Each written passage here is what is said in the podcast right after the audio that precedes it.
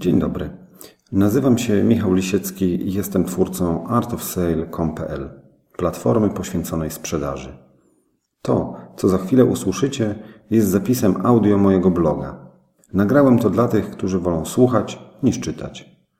Każdy plik audio jest zapisem jednego miesiąca prowadzenia bloga.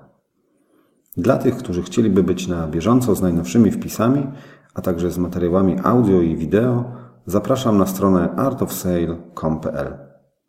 Zachęcam również do bezpośredniego kontaktu pod adresem kontakt małpa artofsale.com.pl.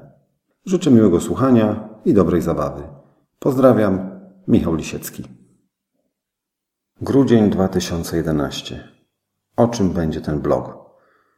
6 grudzień 2011. Zapewne wielu z Was zna motto zawodowe doktora House'a z popularnego serialu telewizyjnego. Brzmi ono Wszyscy kłamią. Otóż na temat sprzedaży można ukuć podobną sentencję. Wszyscy sprzedają. Każdy z nas zajmuje się sprzedażą na różnych poziomach rozumienia tego słowa. Sprzedajemy siebie podczas rozmów w sprawie pracy, sprzedajemy swoje pomysły naszym współmałżonkom i dzieciom, sprzedajemy swoje wymówki i usprawiedliwienia tym, u których liczymy na taryfę ulgową. Wreszcie część z nas zajmuje się sprzedażą w ścisłym tego słowa znaczeniu. Sprzedajemy produkty i usługi naszym klientom. Robimy to zawodowo, aby zarabiać na życie. Niektórzy z nas robią to całkowicie na własny rachunek, inni jako podwładni i współpracownicy. Każdy z nas, niezależnie od tego, czy sprzedaje, czy też w cudzysłowie sprzedaje, chciałby wiedzieć, jak to robić lepiej, mądrzej czy skuteczniej. Dostarczaniem informacji właśnie na ten temat będę się zajmował na swoim blogu. Zapraszam zatem wszystkich, którzy chcą dowiedzieć się czegoś ciekawego na temat sprzedaży. Gorąco zachęcam nie tylko do czytania, lecz także do informacji zwrotnej w postaci komentarzy. Pozdrawiam, Michał Lisiecki. Sztuka sprzedaży i przemysł filmowy. 18 grudzień 2011. Na początek zagadka. Jakie kraje zajmują pierwsze trzy miejsca w światowej produkcji filmów fabularnych? Ktoś powiedział, że numer jeden to Indie? Dobrze. Drugie miejsce to USA? Bardzo dobrze. A trzecie miejsce? Kto z czytelników spodziewał się, że to Nigeria? Pewnie dla wielu była to spora niespodzianka. Jej przyczyną było założenie, że kraj, który produkuje dużo filmów, musi być relatywnie bogaty. Dlatego spodziewam się, że większość z nas pomyślała zapewne o którymś z krajów Europy, może o Chinach lub Brazylii. Założenie, które spowodowało naszą błędną ocenę sytuacji, jest bardzo często obecne w pracy związanej ze sprzedażą. Zakładamy, że ten klient na pewno nie kupi, albo pewnie by kupił, ale go nie stać i tym podobne. Dlatego jedną z ważniejszych zasad podczas sprzedaży niech będzie nigdy nie rób założeń.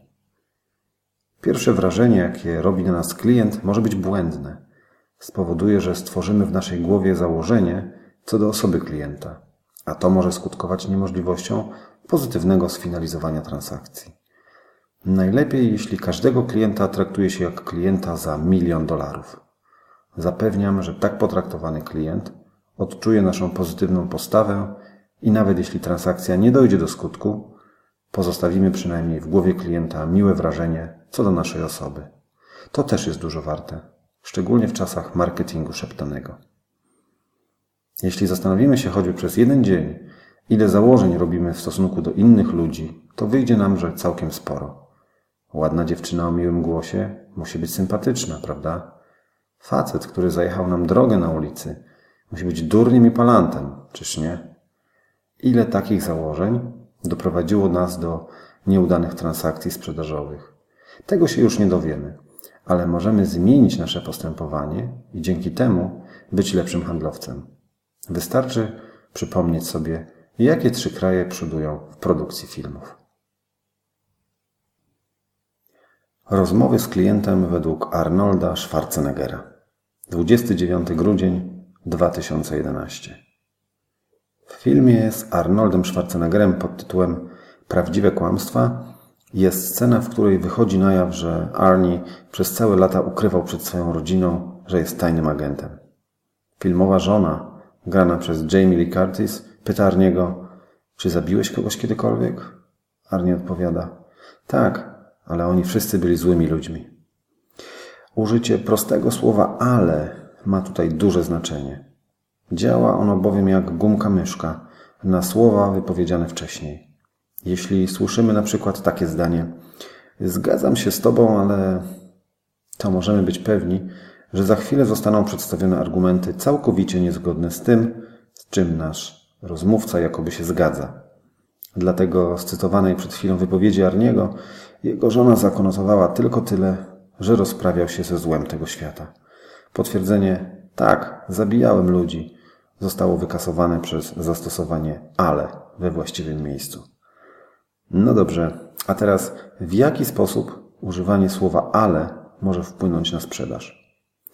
Warto, żebyśmy jako handlowcy mieli świadomość, że to krótkie słowo może nam zarówno pomóc, jak i znacznie częściej przeszkodzić w pracy, zależnie od tego, w jaki sposób zostanie wykorzystane.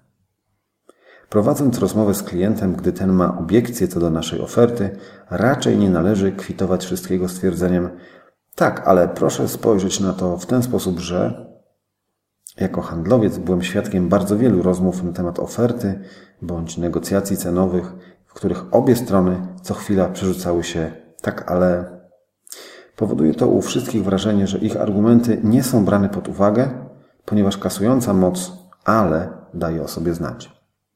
Na szczęście słowo ale można zastosować w taki sposób, aby wzmocnić naszą pozycję w rozmowach lub negocjacjach. Trzeba go tylko użyć w odpowiednim momencie.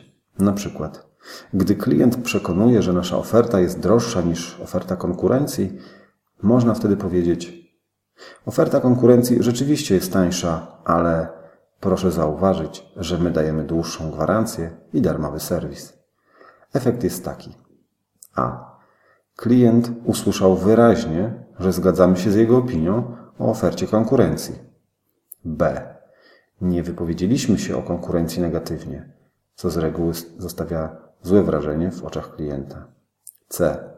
Użyciem ale zatarliśmy stwierdzenie, że oferta konkurencji jest tańsza i zastąpiliśmy je informacją, że my dajemy więcej niż oni.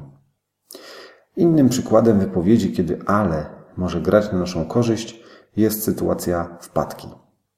Każdemu handlowcowi zdarza się, że klient miał coś dostać w określonym terminie i ten termin nie zostaje dotrzymany. Można wówczas powiedzieć: Drogi kliencie, z Pańskim zamówieniem są pewne problemy i prawdopodobnie będzie poślizg z terminem, ale proszę być spokojnym. Mamy wszystko pod kontrolą i postaramy się do minimum skrócić okres opóźnienia. Słowo ale w rozmowach handlowych jest subtelnym narzędziem perswazji, które znacznie częściej może nam przeszkodzić niż pomóc. Także jeśli nie jesteście tajnymi agentami pokroju Schwarzeneggera, których żona rozlicza z zabitych bandziorów, postarajcie się ograniczyć używanie ale w rozmowach z klientami. W następnym wpisie pokażę, jak w efektowny sposób zastąpić ale innym słowem, które w doskonały sposób będzie wspomagać naszą wypowiedź.